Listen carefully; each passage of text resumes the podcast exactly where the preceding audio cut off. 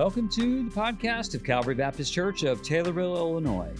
I hope this podcast stirs your desire for the things of God, and we hope that your faith in Christ will grow like never before. Now, let's get into the podcast. Good morning, everybody. Hope you're doing well.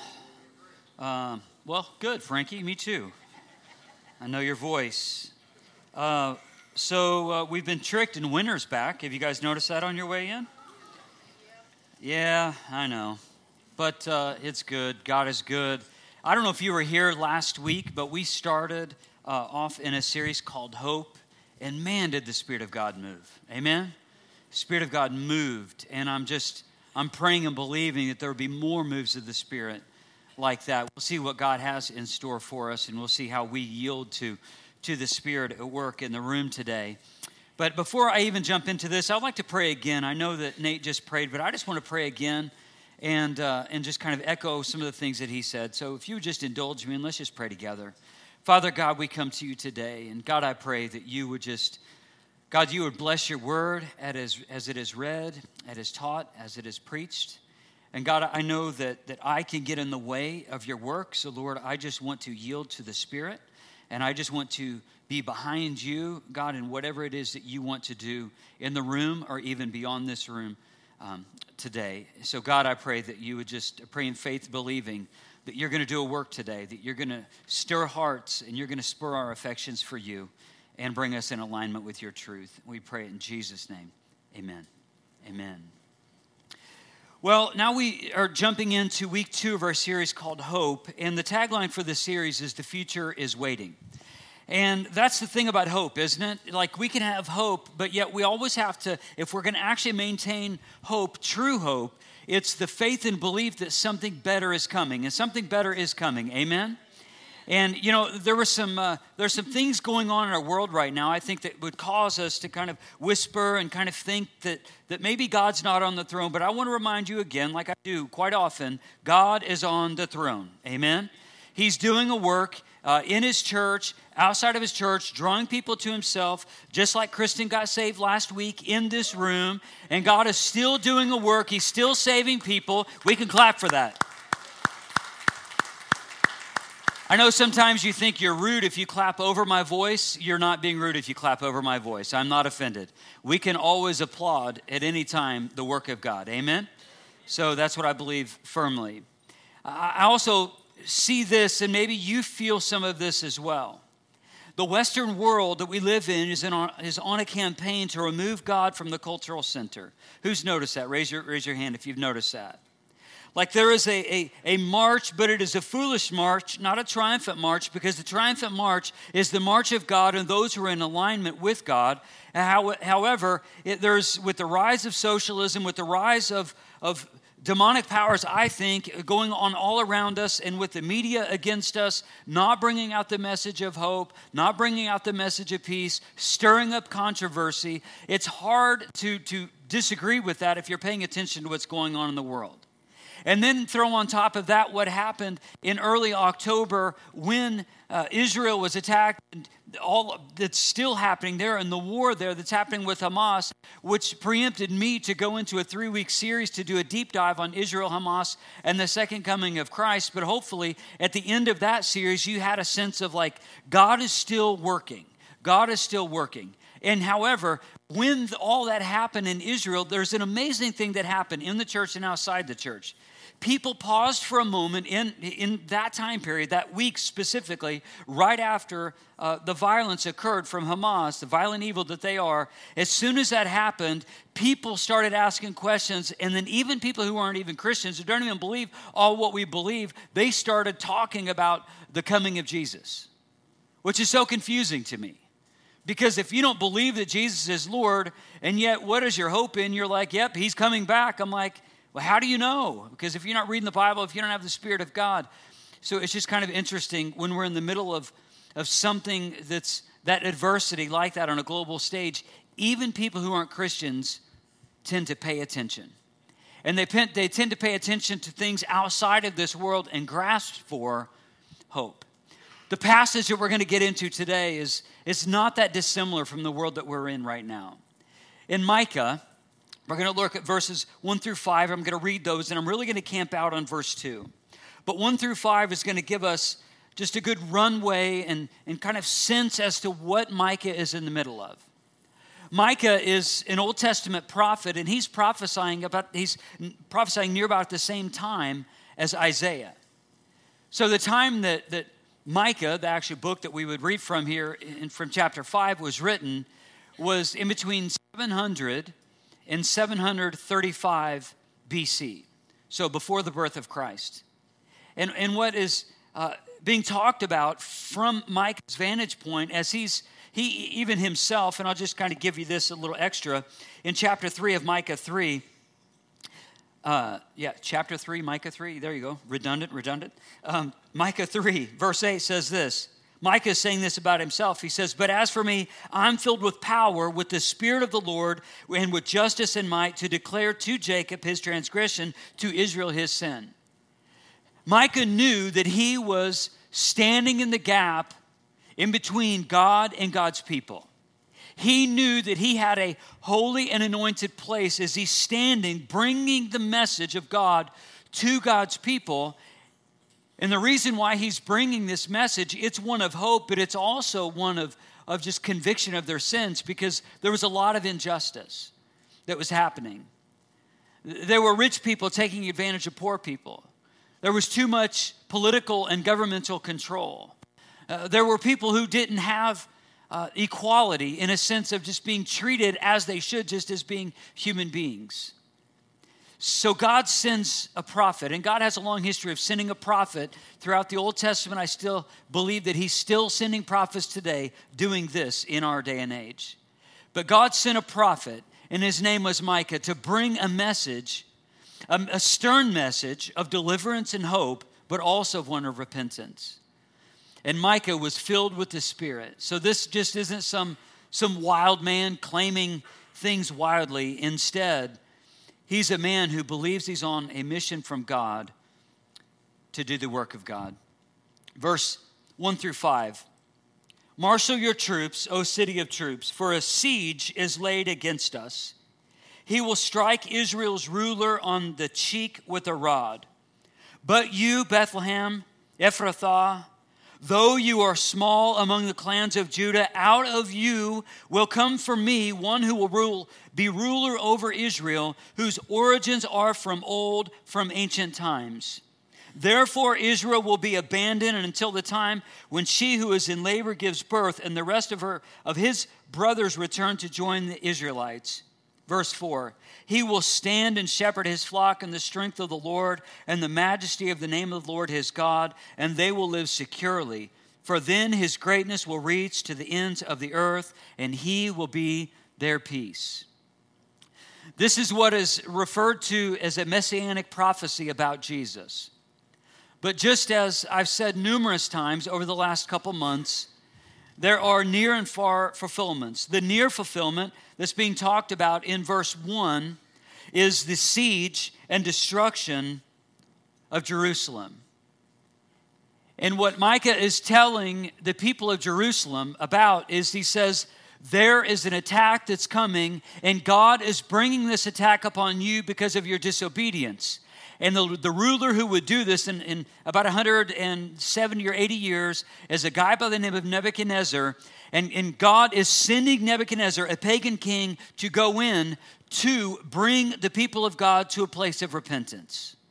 I know that's a hard pill to swallow because you think, well, if God loves these people, why is He allowing this pagan ruler to go in? Is because God wants their hearts to be right. So God chooses because God can choose to do what He wants to do. He's not bound by time and space like we are. He chooses to send Nebuchadnezzar, a pagan king, to go in to lay siege to Jerusalem to wake the people of God up so they would have to suffer a little, but God would provide a remnant within that area that the whole area would not be wiped out. There will be a remnant of people who truly believe because God promised that this would be so.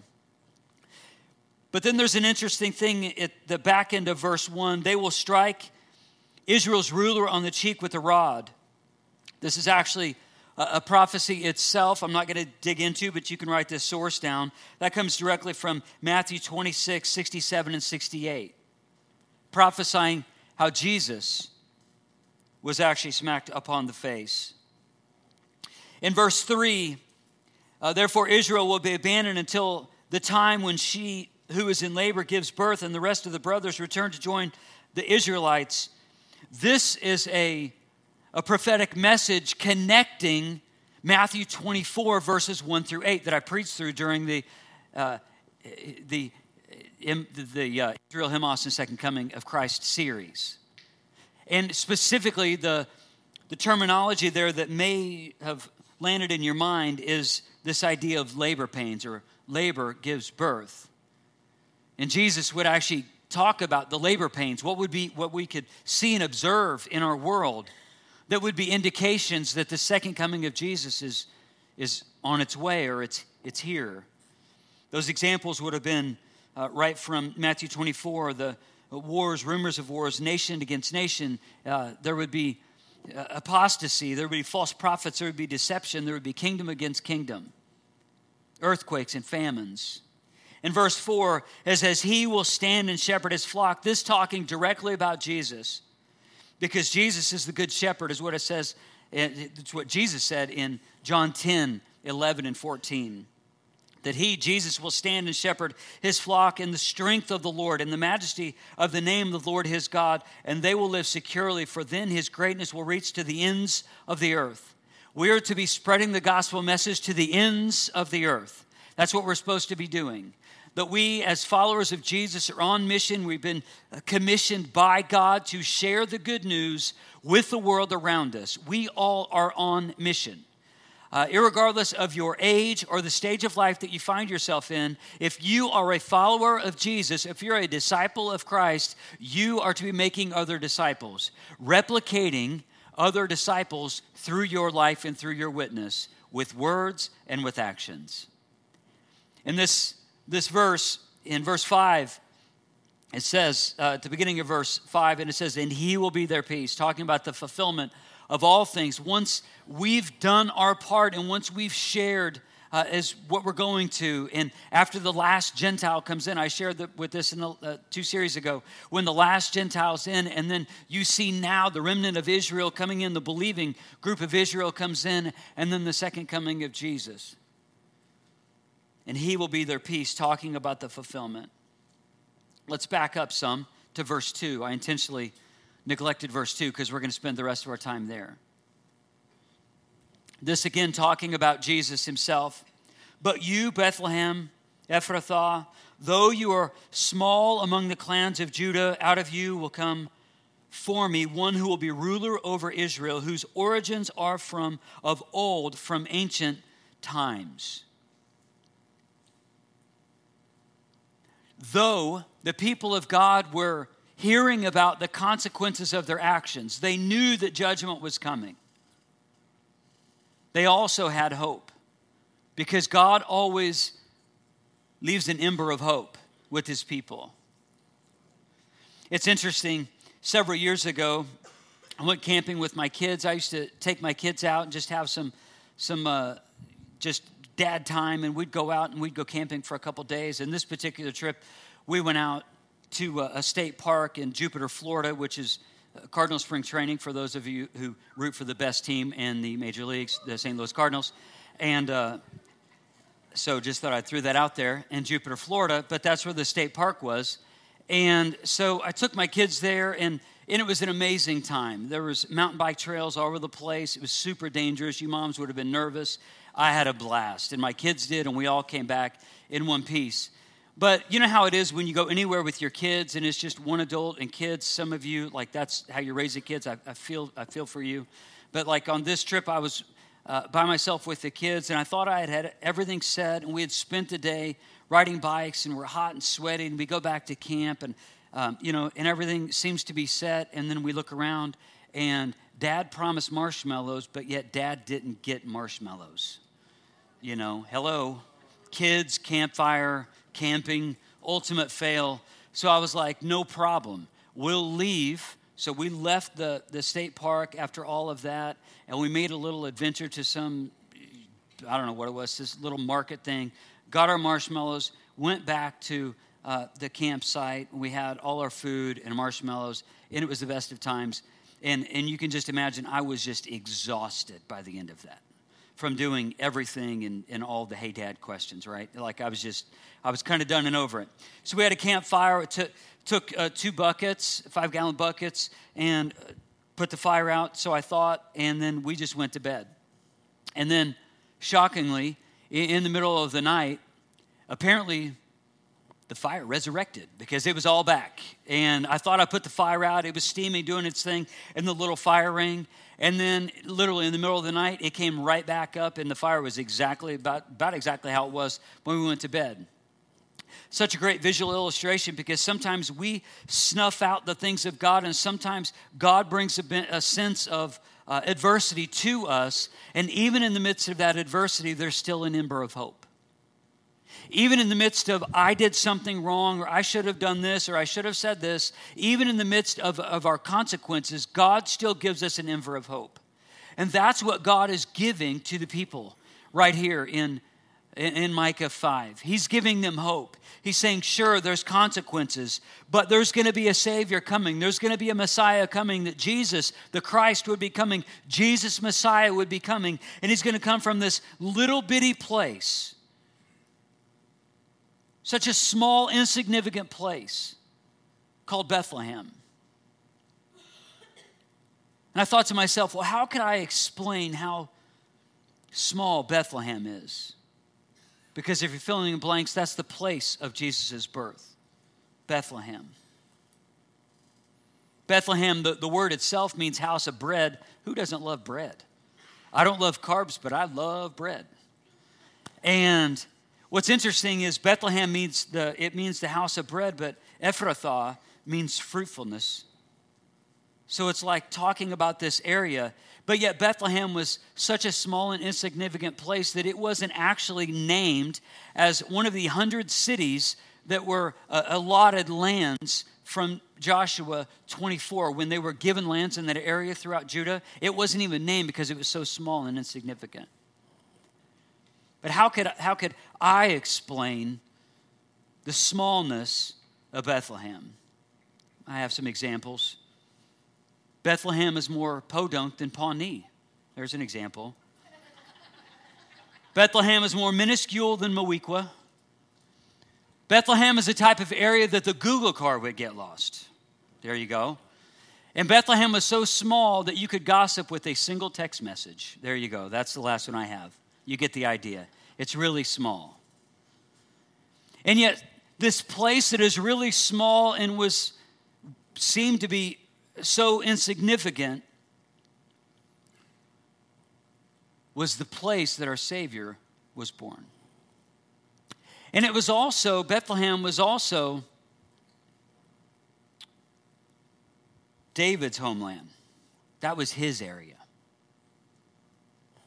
This would be significant in the, in, the nativity story as to why Joseph and Mary had to go to Bethlehem. Because, as what we'll see in just a couple of moments in Luke 2, is because there was a census and everyone had to go back to their homeland, back to their people, to, to basically be registered for the census. So, this would be important. And this would play out very shortly. I, I would like for you to go to the right in your Bible to what I consider the, uh, one of the original Ancestry.coms to Matthew 1. And Matthew 1 tells us, we're just going to look at six verses here and just go over some, some names that are very peculiar. Some of those you'd have heard of, though. And I, I just want to look briefly at the genealogy of Jesus going from Abraham to King David. Verse 1, Matthew 1, a record of the genealogy of Jesus Christ, the son of David, the son of Abraham. Abraham was the father of Isaac. Isaac was the father of Jacob. Jacob, the father of Judah and his brothers. By the way, if you're ever reading these names, if you just go fast and do it with confidence, nobody will even know you did it wrong. So I'm counting on that right now. Judah, the father of Perez and Zerah, his mother was Tamar. Perez, the father of Hezron. Hezron, the father of Ram. Ram, the father of Amminadab. Amminadab, the father of Nahshon. Nahshon, the father of Salmon. Salmon, the father of Boaz, whose mother was Rahab. Boaz, the father of Obed, whose mother was Ruth, Obed, the father of Jesse, and Jesse, the father of King David. How'd I do? You don't know. That's fine. We'll go anyway. You see, the reason why I share this is not only is this the, the genealogy of Jesus, there's also a connection as to why in Luke 2, just want to tie some things together in the Bible for you. In Luke 2, a common uh, passage that's read about from just the nativity story itself is uh, when Jesus, baby Jesus, infant Jesus, and Mary and Joseph left Nazareth to go into Bethlehem. It just said, or I just read in Matthew 1 that Jesus came from the line of David, which means that they had to go back to their homeland. They had to go back to their homeland, which would have been Bethlehem. Uh, Luke chapter 2 says this In those days, Caesar Augustus issued a decree that a census should be taken of the entire Roman world. This was the first census that took place while Quirinius was governor of Syria, and everyone went to his own town to register. So Joseph also went to the town, uh, from the town of Nazareth in Galilee to Judea, to Bethlehem, the town of David, because he belonged to the house and line of David. He went there to register with Mary, who was pledged to be married to him and was expecting a child.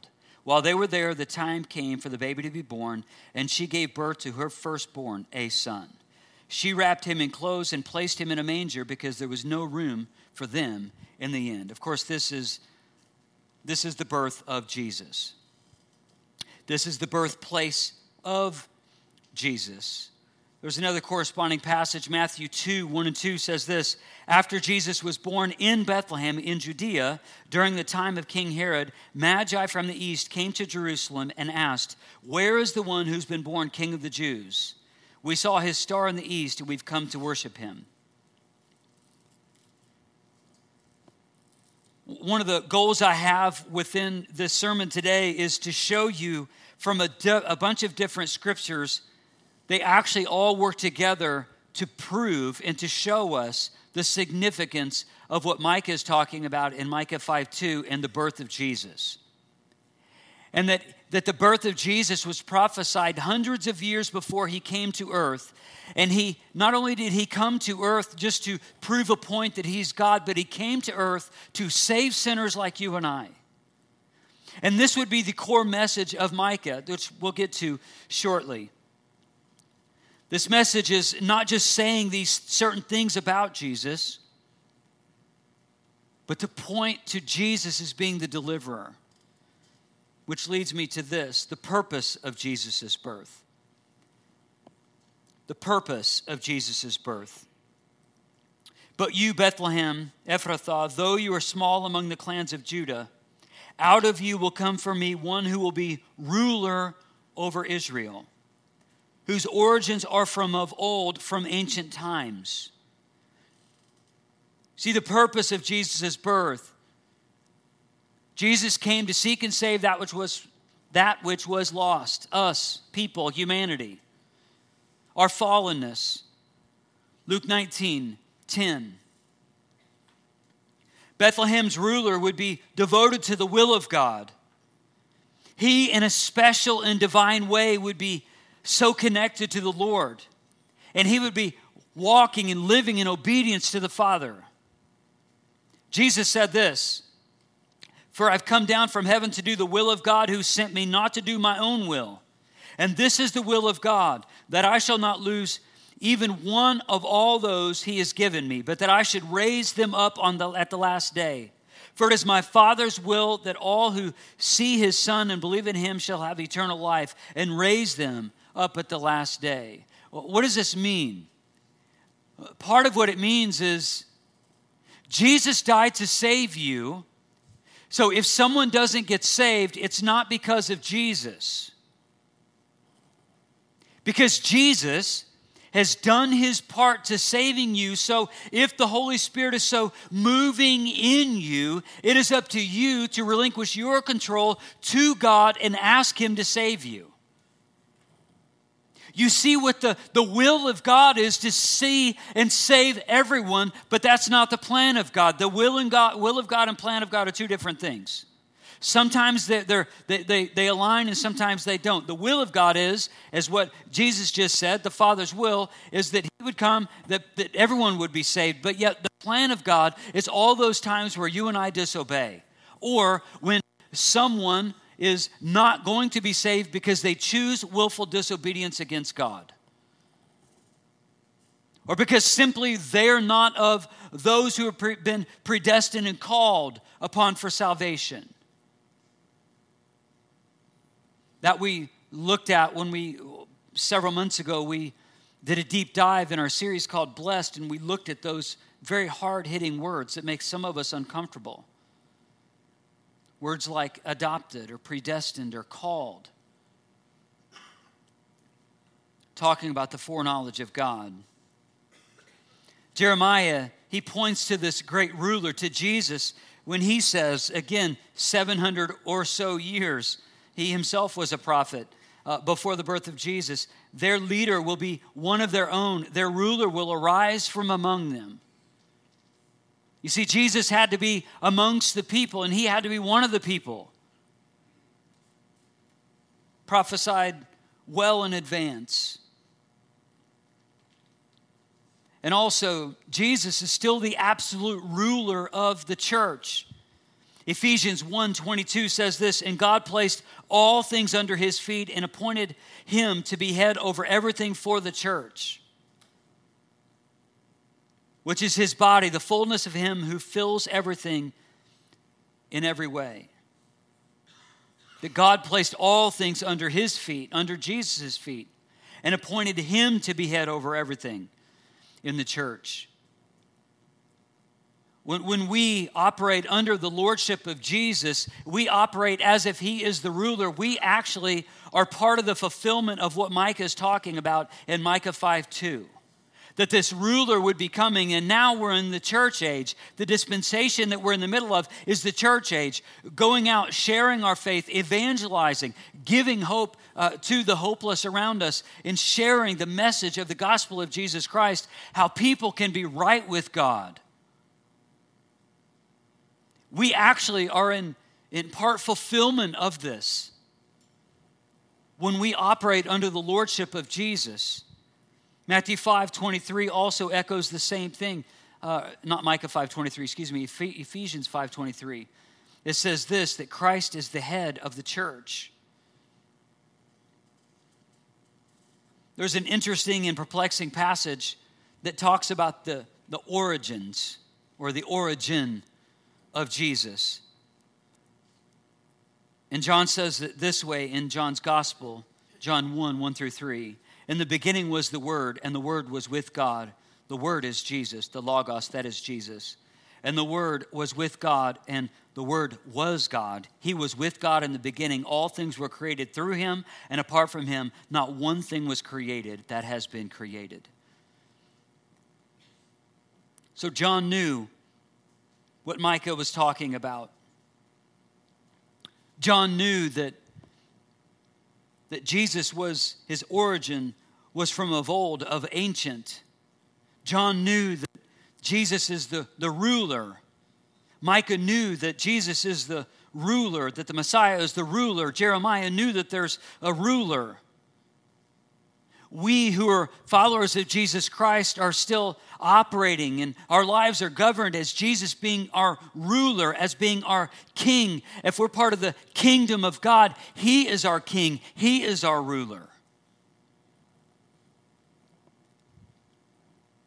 In kind of a comical way, I stress the smallness of the, of the city of Bethlehem.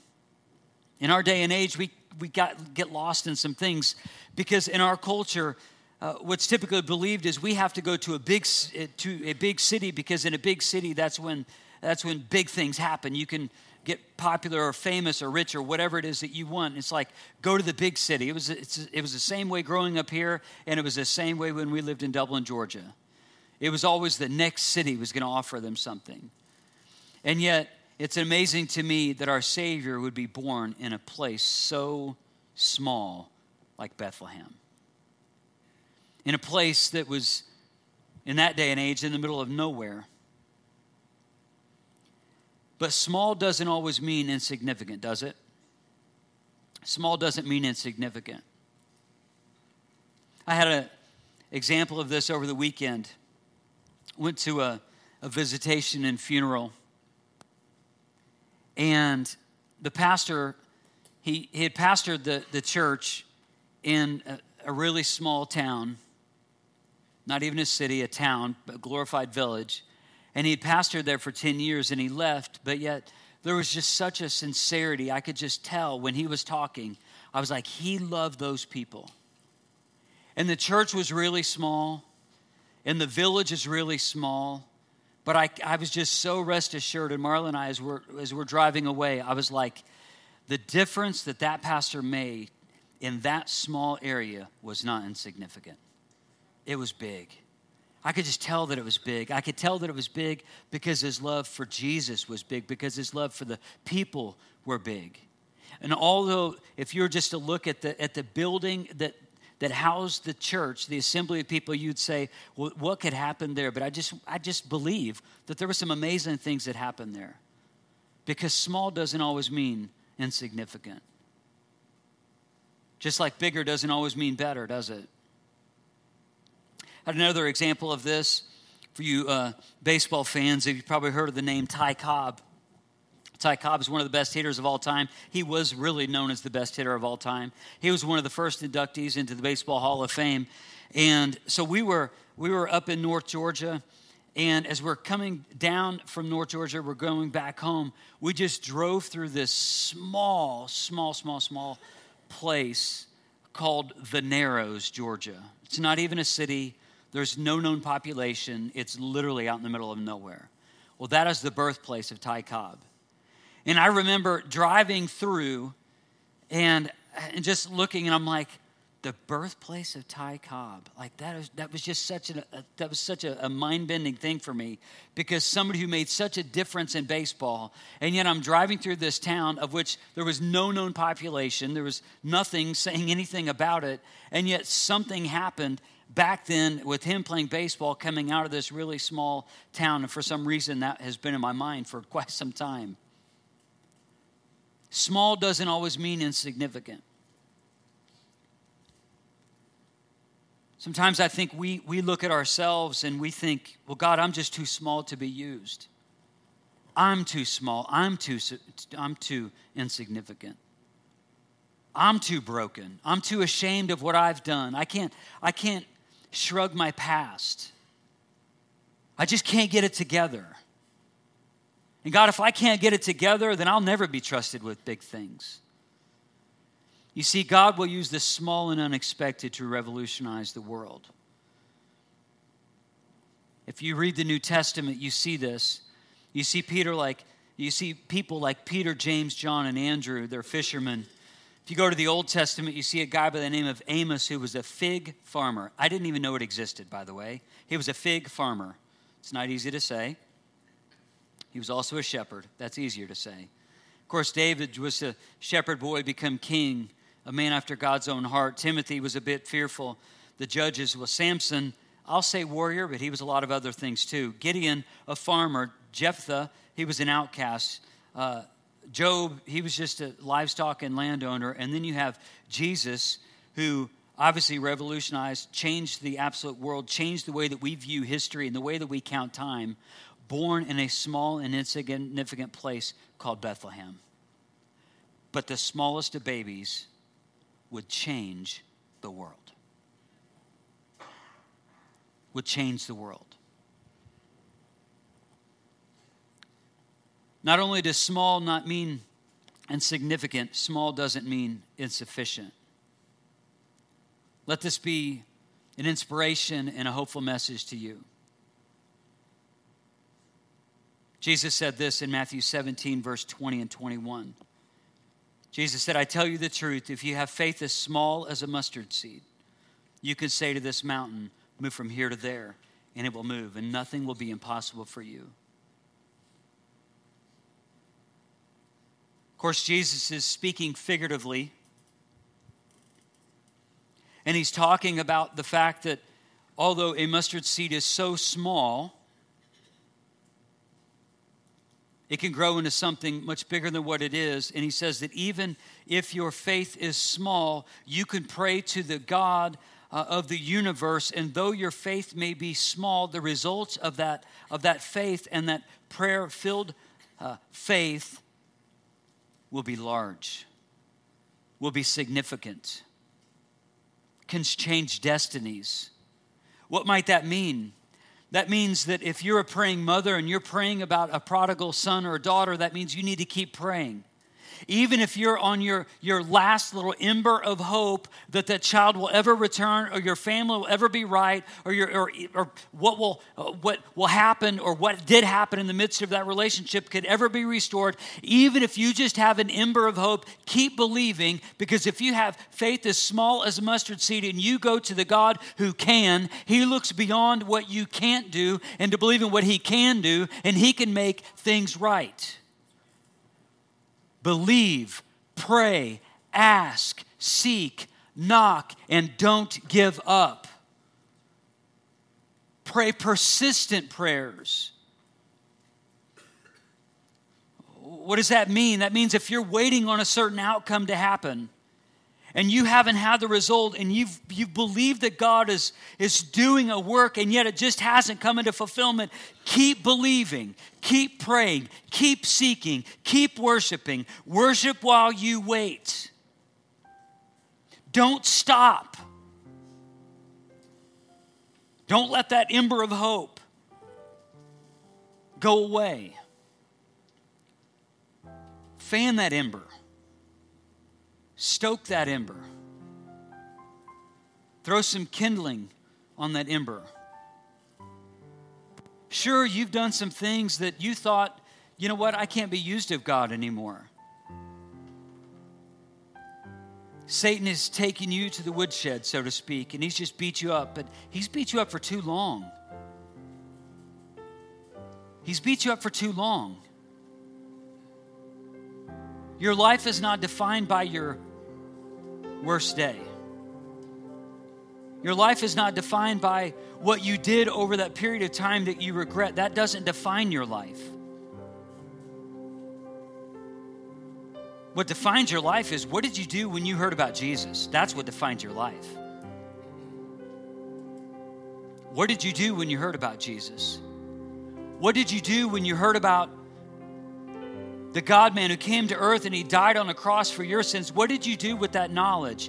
What did you do when the Spirit of God spoke to you in your mind and impressed upon your heart and you had the heaviness in the middle of that in the middle of that sermon in that series and you were sitting in that church service and you had that heaviness? What did you do? Did you just sit in your seat just wallowing in that or did you actually give it to Jesus at the altar? What did you do when when the Holy Spirit spoke to you? Were you like Kristen, who didn't even know why she was coming forward, but yet she came forward and she gave her life to Jesus? She just needed somebody to meet her at the front to, to bring about the Word of God and help her understand what was going on spiritually. And she got radically saved.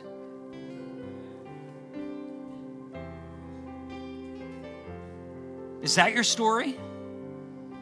See, you're not defined by what you did on your worst day or in that time period that you regret, you ultimately are defined by what did you do with Jesus? Did you just put him away as some, some figure in history? Some ancient passage from some old crusty men? They just wrote it in a book and it probably wasn't right, definitely not inspired by God. Well, if that's where you put Jesus, you just put him up on a shelf with all of the other historical figures, you're going to be sadly disappointed because there's going to be a day of reckoning for everyone.